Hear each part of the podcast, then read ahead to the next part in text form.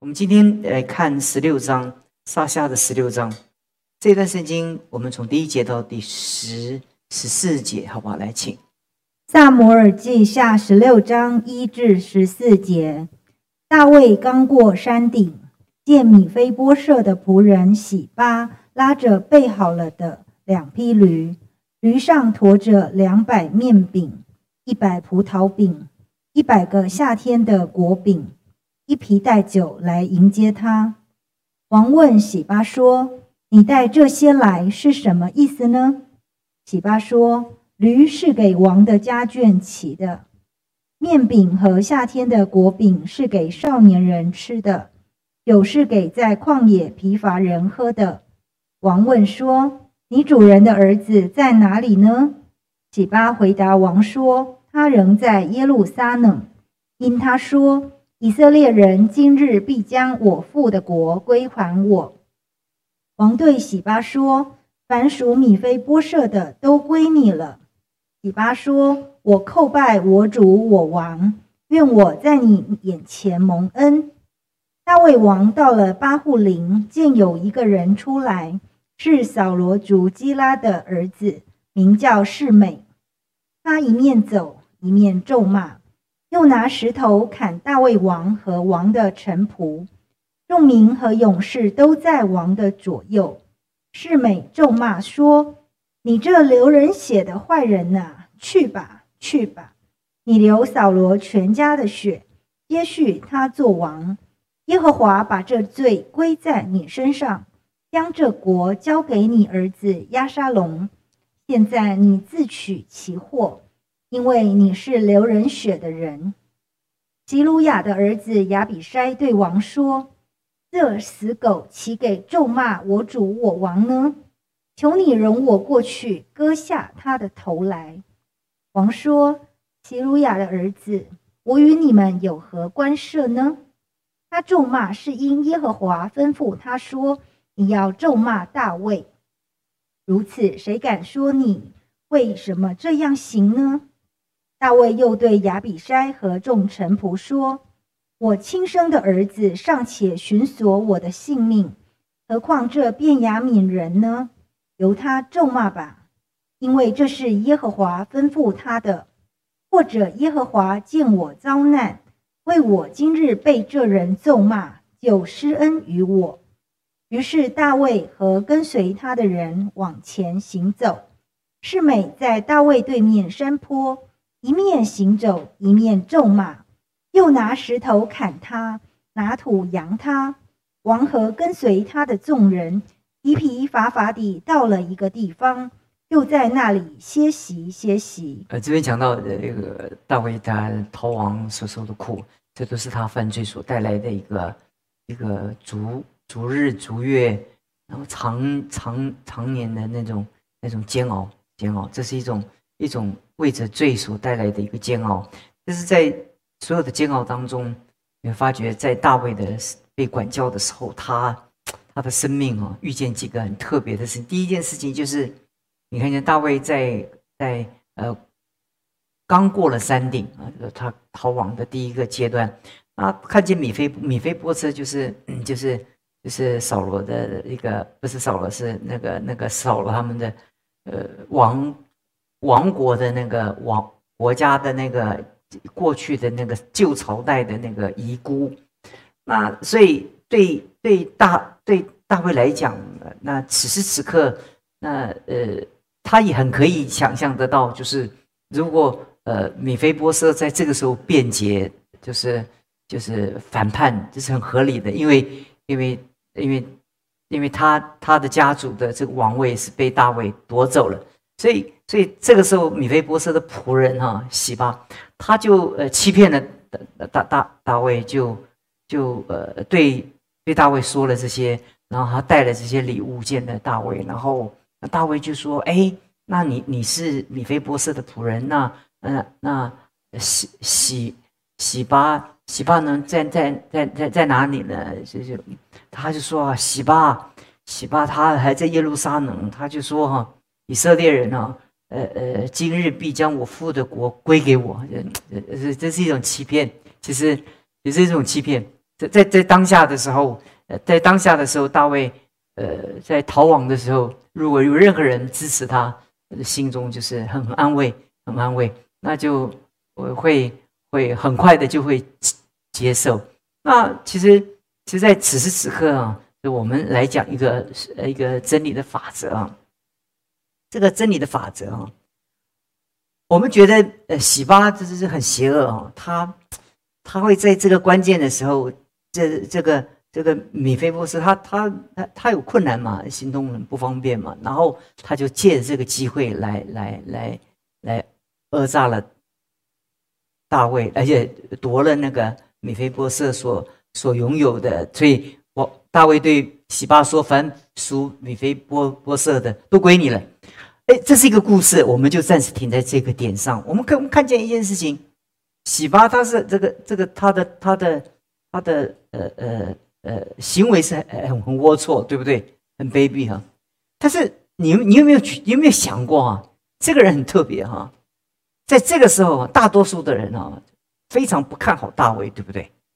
是不是？就好像股票嘛，大卫其实像水饺股一样，那个行情这个这个看一直是。只差像壁纸一样，没有价值嘛。他以前做王，现在呃，大多数的人都都跟了那个亚沙龙了。那这个时候，那有没有有是否有一有一个人，他可以他可以在这个时候压在大卫的身上，他把他自己的自己的呃心思还有自己的这些动机都压在大卫的身上。其实我们换一个角角度，我们来也讲哈，其实属灵的事哈，啊，其实这个对对这个人来讲，他的行为是是是错误的行为的，但但这个人哈，你必须佩服佩服他，就他他在此时此刻他有这样的眼光哈，那是不简单。因为如果我们在旁边看，我们要投奔投投奔谁呢？投奔亚沙龙嘛，西瓜怎么样？大边嘛，这个小边嘛。那他在他他在这个时候啊，他选选择了，就是就是在此时此刻能够能够押宝压压在大卫的身上哈。我们一看见哈，其实其实，在世界上哈，邪恶的人其实有时候比我们还聪明。其实你看见你有的时候我们常常觉得哎，坏人好人好人坏人，那我们里面就觉得这个是好这个坏人啊。其实坏人呢，其实常常是很聪明的，对吧？有的是好人呢，非常笨。这是很遗憾的一件事情，在历史中就就觉得很无奈。其实有的时候坏人人就很聪明，很聪明；有的时候靠好人很愚蠢，这是很愚呃无奈的事情。就是说，就是说，这耶耶稣也说嘛，这这这你们这些这些你你你这些你你你要你要看这些，你要去学这些经世之子啊，不是说你要像他们这样的邪恶，而是而是你看他们懂得怎么样的用今生可见的有限的物质来换取。他他他未来的那个那个那个那个享享乐，那你为什么我们不会用现在我们所拥有的来换取永生呢？就是就是问题是说，就是耶稣讲那那句话的意思，就讲到说，其实有时候我们我们神的儿女比不上世界上的人啊，意思就你仔细去读那段圣经啊，我们基督徒有时候不如世界上的人呢，就世界上的人，你仔细看，他们很聪明，他们在他们在做判断的时候是很精准，很精准，他们在。做做选择的时候，其实我是我觉得，觉得在在喜巴身上啊，你一看见这个这个，他虽然不属灵，也不认识神呢，他这个很精准。你看，在这个时候，他能压压大卫，这是眼光哦，你是不是眼光哦？其实有的时候，我们在在整个我们生命的一个过程当中，你会发觉说，我们我们来看这个世界上的人，其实其实我们常觉得，我们基督徒是不是只有读圣经的？其实你去读历史。你去读企业，你去很多东西，你都看见很多的智慧。其实上帝把他的智慧放在神的启示、神的话以外，这是神绝对的启示。这是，但是神还有一些一些一般的启示，是在是在上帝摆在这个历史、摆在世人当中的。所以，我们基督徒，我们在我们生命中，我们除了在教会里面，我们学真理哈。我们也有一个明，要一个智慧的眼光。我们观看我们四周的人，不管他信不信主，你不要说他是不信主啊，那没算的，没有什么好学的。啊，不信主都是很污秽的败坏，你不要这样想。其实，其实你在这个这个这个世人当中啊，可以常常看见他们的聪明，他们的殷勤，他们的努力，他们的卓越的眼光，他们为他们自己的人生的规划是这么的精准。精准，那其实其实我们基督徒是不是就抱了一本圣经祷告就就可以了吗？其实是不够的，我们必须要有足够的眼光来来来来来向向向向向主学，我们向教会的这些先先圣先贤这些圣徒学，我们还要向世人学，不是学他的爱圣世界，而是学他在这个世界这聪明啊，这聪明啊。所以我读到这一段，我这今天在默想的时候，我觉得这是很聪明的，很聪明。这个是少有的，对不对？在此时此刻，当这个股票一直下跌，你谁敢买？我请问你谁敢买？对不？都想大家都逃啊，对不对？你逃我逃，大家都跑啊。那可是，那通常聪明的人，他就可以看看看看。所以，呃，其实最有钱的人，都是这个时候他选选最正确的选择。我们在在属我们在这个世界上，我们除了依靠神以外，其实我们在这个在在在属灵世上以外，哈。我们其实要在这个世界上，我们在岗位上，我们也有智慧，我们要懂得，我们找人人人际，我们要懂得。呃，今天在傍晚的时候，我就看到说，看到他说，呃，张张忠谋就讲一句话，他说他回想他这一生哈，他就说，他说他，他说他做他在那个题目是清大给他办的一个讲座啊，他就说。总经理的人生啊，这样他他一辈子做总经理，然后把台积电整个建立起来。他就是讲几几句话，这非常简简简简单的几句话。其实我觉得那那些几句话就提醒我们，我们我们基督徒在我们生命中所缺乏的品格。其实我们圣经中告诉我们，就是爱主啊，我们要聚会要服侍啊。但事实上我们很少，我们好好的透过。呃，透过透过圣经的真理以及圣经所神所给我们的一般的启示，我们来学习那个周全的那些智慧。所以，我我看到这里的时候，我就就在傍晚的时候看那个看的那个影片的时候，我在想一件事情。他讲讲讲那件事情，我觉得真真实是讲的有道理。他说他在一生中，他他只会两件事情。他说他说他带领企业哈，第一个他他能凝聚所有人的心。凝聚所有人的心，那是不简单，对不对？人很难带啊。呃，其实其实什么都好带啊。其实全世界什么都可以听话，就人不不听话，对不对？呃，其实有有一天，我都听见一个父亲，有一个传道问那个父亲说：“你请你对这这个时代的年轻人下一个定义。”他说：“好，我就下一，因为他有他有孩子在读高中、读大学嘛。”那我们那没有了，我们那都是都是年纪都超过三十几岁的。他就说：“我给这些年轻人定义哈，就是就是这是代什么年轻人？就是凡就是不听父母的话，这个年轻人。”哎，我听不懂啊，什么不听？我在旁边在想这句话啊。后来想看看啊，的确哈，其实在这个世界上，你要凝聚共识啊，这是太难了。一一个总统你要凝聚，哎呀，到底到底要要要要。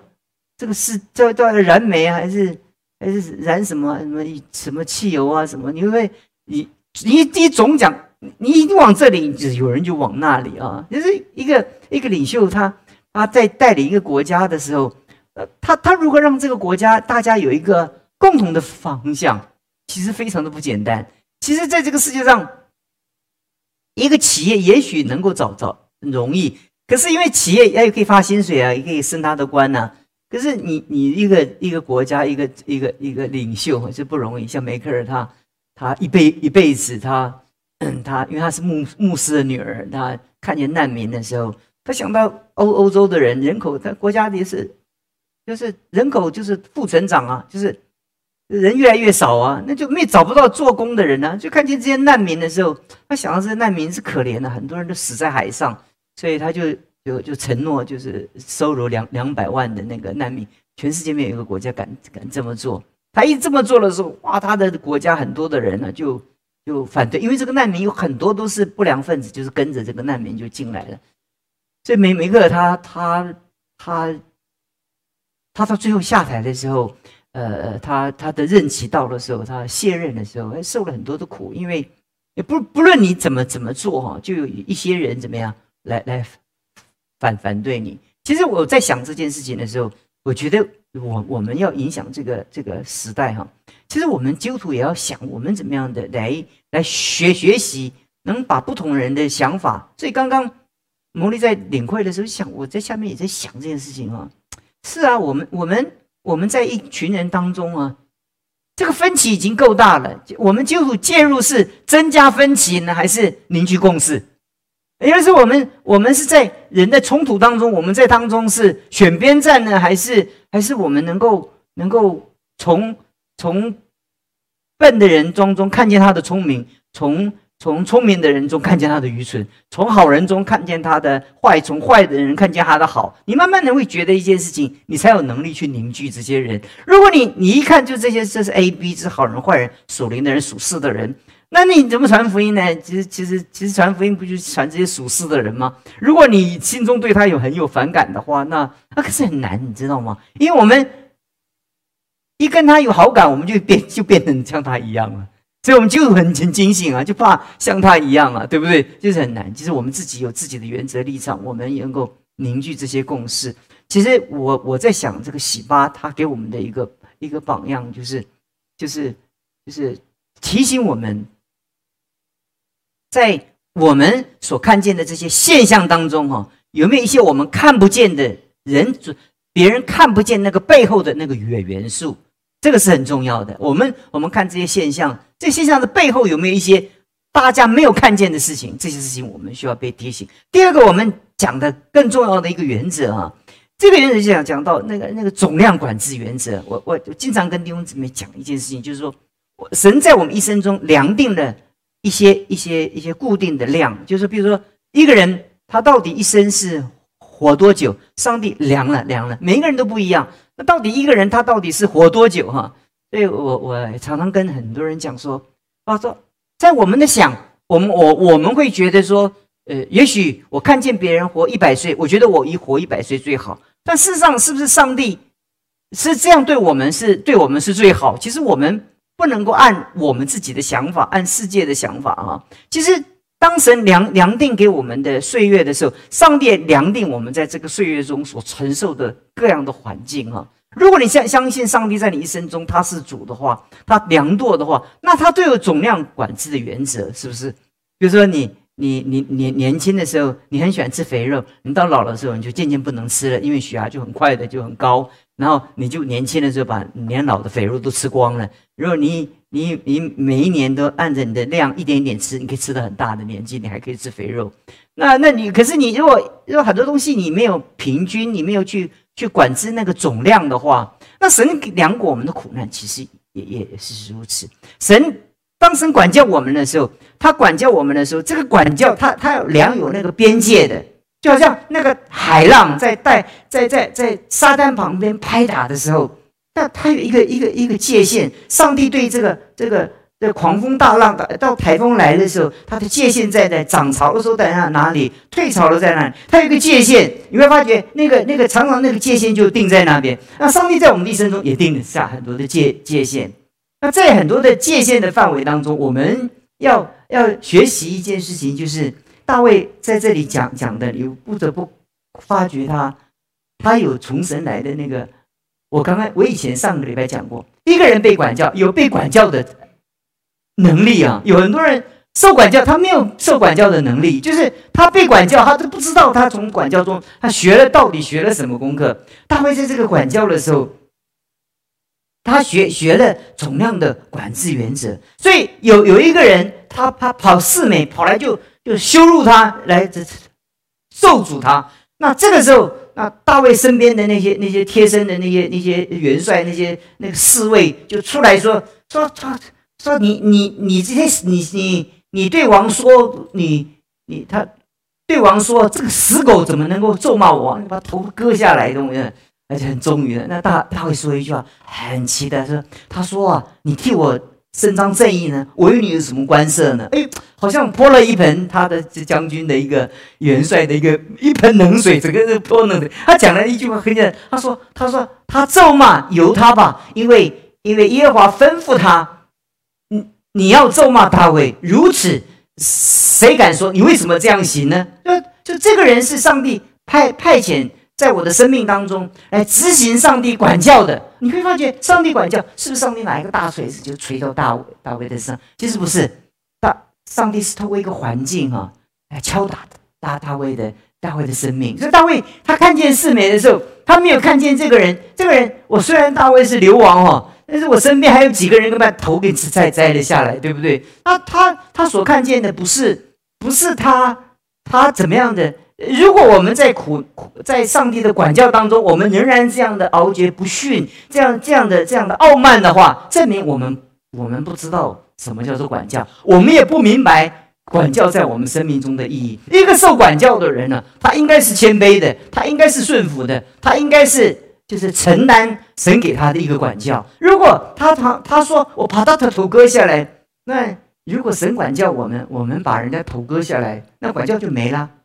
他他的头等于是，他是上帝差遣来的，你割他的头，那你不就是就是找自己的麻烦吗？后面他讲一一句话，他讲他讲到说哈，大卫对对亚亚比塞和众仆人说哈，我亲生的儿子都对我这样，何况他？如果我亲生的儿子都对我这样，何况他？因为发觉他那个他那个他那个他那个真理的认知啊，大卫。的确是大卫是很不同的。他说：“我的儿子背叛我，何况这个人哈？你会发觉他大卫对在受管教的时候，他的那个属灵的敏感度是非常的敏锐哈。咒骂他，由他咒骂他嘛。他后面讲他一句话哈，或者耶和华见我遭难哈，就施恩于我。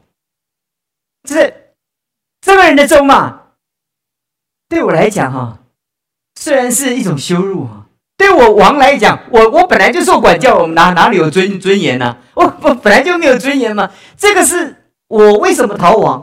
是我被管教啊。所以我在这个过程中，整个过程中所遭遇的环境都叫做管教。那如果都叫做管教，那这个环境的主人不是这个环境的这些人事物，而是上帝。哇，这个这个。这个就跟约约瑟一样，就是跟约瑟一样，就是就如果这是神的管教，如果这神在我们生命中的管管理跟安排的话，虽然是不同的人在我们的人生的场境中，呃，出场、呃那个离场，这那那呃那个入境离离境，好像在我们生命中，好像好像万花筒一样，在我们生命中来来去去，来来去去，这来来去去的这些所有的遭遇，它都是来自神总体的一个。安排，那如果他骂的越凶哦，我离苦难的结束就越快。弟兄姊妹，这这个是很敏锐的一个一个认识。其实，其实我们在，就是在我们在受苦的时候，在受管教的时候，即便我们因着罪被刑罚的时候，我们要懂得我们被神管教的那个态度。那个那个态态度哈，就所以希伯来书我上一次也没有带你们读，今天也没有机会带你们读哈。就如果我们顺服他，就得生。这希伯来书的作者说，我们顺服他就得圣洁，我们顺服他就得生命。那那顺服神的管教是顺服什么呢？是顺服神所安排的这些环境。所以神量过我们很多的环境，其实如果我们。随着我们自己的情绪跟个性爆发，而且愤怒，我们就失去神在环境中给我们教导的功课。神精心安排呢，好不容易安排一个儿子，这对你说这句话，对不对？人就不能够处罚你的儿子，因为因为这神给你的一个提醒。神透过谁提醒你？不是透过你的妻子，不是透过你的丈夫，不是透过你的父亲，不是透过你的母亲，不是透过你的。四周的人，什么人最能摸着你呢？神就透过什么人来教你功课。他不会教一个路人甲、路人乙教你功课，是不是？那碰碰不到你啊。通常能够碰到你的，都是都是他的，他都知道我们的痛处。所以四美在骂的时候，刚好骂到大卫的怎么样？痛处，那个痛处，是他他站在扫扫罗的国国度的一个一个一个地位来觉得。大卫是一个一个反反叛者，就是对大卫来讲是天大的冤枉，对不对？但是大卫在什么冤枉越多越好，因为冤枉越多，受苦越多，上帝就及早让我脱离管教跟审判，施恩于我。所以这一段圣经讲讲到啊，今日我被这人咒骂，神就看我遭难，看我今天被这人咒骂，他就施恩给我。这就是态度，就是顺。所以希伯来书的作者说：“顺服的生命的生命。”就是有的时候我们在所有的环境中啊，我们的疲乏、我们的困倦和我们的软软弱，其实在这种所有环境中，我们我们需要学习，在这个环境中，我们听到上帝的一个一个声音啊。就是很多时候我们。我们在教会服服侍的时候，我们跟有一些人处不好；我们在小组服侍的时候，我们跟有一些人处不好。其实，其实我们不知道神怎么样让我们成圣。我们以为我们、我们、我们都我们被圣灵充满，我们就在跪在祷告室里面，让圣灵就就充满我们。我们大致我们在传统中，我们认为我们的灵性是这样被塑塑造的。可是事实上，神塑造我们是透过哪里呢？透过祷告是吗？当然，这是一根基嘛。但更多的是，你更多的时间是在哪里？不是在你的办公室吗？不是更多在你的家庭生活？不是更多的在你的社会跟别人相处吗？神更多的管教是从这里来，神更多的教训是从这里来，不是从不是从你的祷告室而来。你就是再怎么祷告，你可以一天祷告八个小时吗？你最多三十分钟嘛。你如果不是牧师的话，你最多一个小时，那属灵伟人了，一天。一个小时，你不就做属灵伟人了吗？可是你看，你大多数的时间是在哪里？不是在你的公司吗？不就在你的家庭吗？不是在管教你孩子的时候？不是你夫妻相处的时间吗？其实这些地方还才是真正神向我们说话的时候。我们不明白的时候，我们就觉得就是神怎么没有向我说话？那神怎么没有天上裂开大闪光，在闪到我的里面，然后就说。就是就是哇，某某某啊，我正向你说话，就哎呦，要做仆人静听啊，这样我们我们大概就是以为我们的灵命是这样。其实神不是借着四美，借着洗吧这些每一个环境，那洗吧到最后啊，大卫才知道自己他拱拱呆拱呆，你懂我意思吧？就是发现哎呀，就是被被被被骗了，你懂我？就强强哦，你懂我意思吧？然后很很很很。就觉得很痛苦，对不对？那就觉得这怎么被他骗了呢？很合理吗？你被他骗是很合理吗？这个时候你那么无助，有人来伸伸出给你食物，给你供应，然后对你。对对对，对你支持，你这个时候雪中送炭呐，你当然觉得这个人你会完全相相信他的话。哎，当你无助的时候，任何人都可以介入你的心灵，你这是你最脆弱的时候嘛。你坏人都会当好好人，都坏坏人，坏人也会当好人呢，因为你没有分辨的能力嘛。大卫在后面的时候就发现，哎呀，被被骗了，对不对？碰见四四美在骂他的时候，呃，对，感谢上帝，你们旁边人不必替我替我说说好。说带啊，你们这些人呢，不必说，因为是神粮给我的，跟你们没有关。哎呦，他跟他的元元帅说，跟你们没有关，我跟你有什么关系？这个这个这就是说，你不要你不要管闲事，这是我跟上帝之间的事情。如果我们受管教的时候，很多人呢，哎，安慰我们，哎呀，那个人真真是糟糕啊，那个人真是那个人就是坏蛋呢，你敢不敢跟他说哈？我与你有什么相关？这是我跟他的事情，跟你有什么关系啊？我们一般的，哎呦，你这个人太好了，在无助的时候你就很支持我，这个人就是我好朋友嘛，是吗？你有时候会上当吗？是不是？也许他刚好在这个你最脆弱的时候来挑拨你嘛？哎，你不知道嘛？对不对？就是有的时候我们在我们生命中，你你如果能够更高的维度能够看自己的生命的时候，有的时候你必须让自己成为第三者来看自己。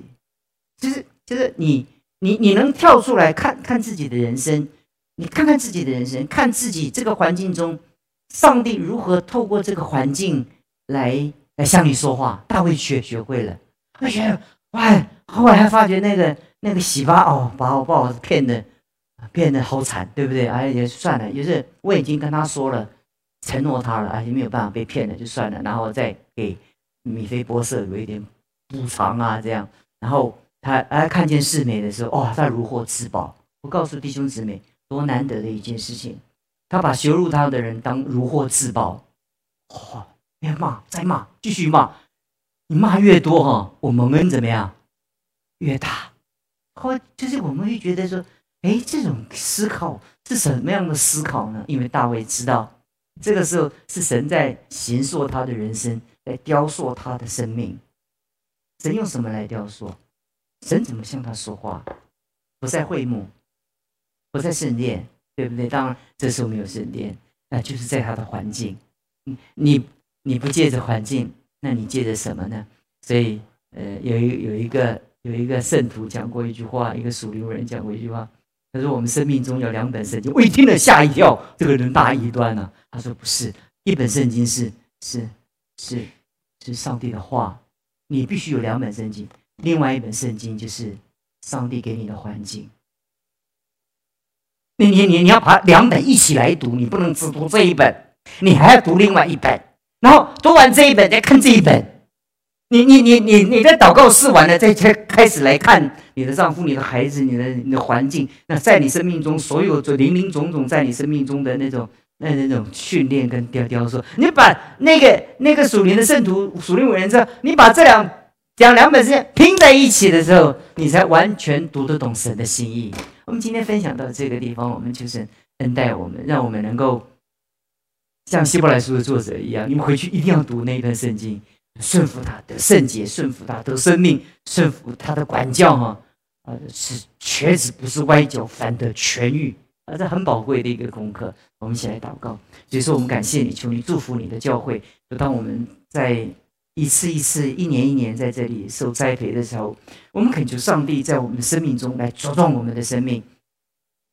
我们生命中遭遇了许多的考验，许多的挑战，但主，我们感谢你，在这些挑战当中，说啊，到底什么人能够使我们有感觉？那真是你所量给我们的一个环境。有的时候，我们最厌烦的人，反而是我们生命中最大的恩人。他提醒我们，他让我们看见我们生命的本相。许多人让我们的呃无法控制我们的情绪。我那些人在我们真正的透过他们，才知道我们是一个没有忍耐的人。我们求你帮助我们，让我们透过这些林林总总的环境，来让我们看清楚我们三 D 的立体，我们的生命图。我们有的时候，我们根本没有立体的看我们自己的生命，我们好像片段的，我们零星的观察我们自己，结果没有真正看见我们整体本质的生命。但主，我们感谢你，大卫在所有的环境中，他能看见你整个生命在他生命中的雕。塑你形塑他的生命，虽然是管教，但却有恩典；虽然是管教，那却有神永恒的计划。主，我们谢谢你听我们的祷告，奉主耶稣基督的名求。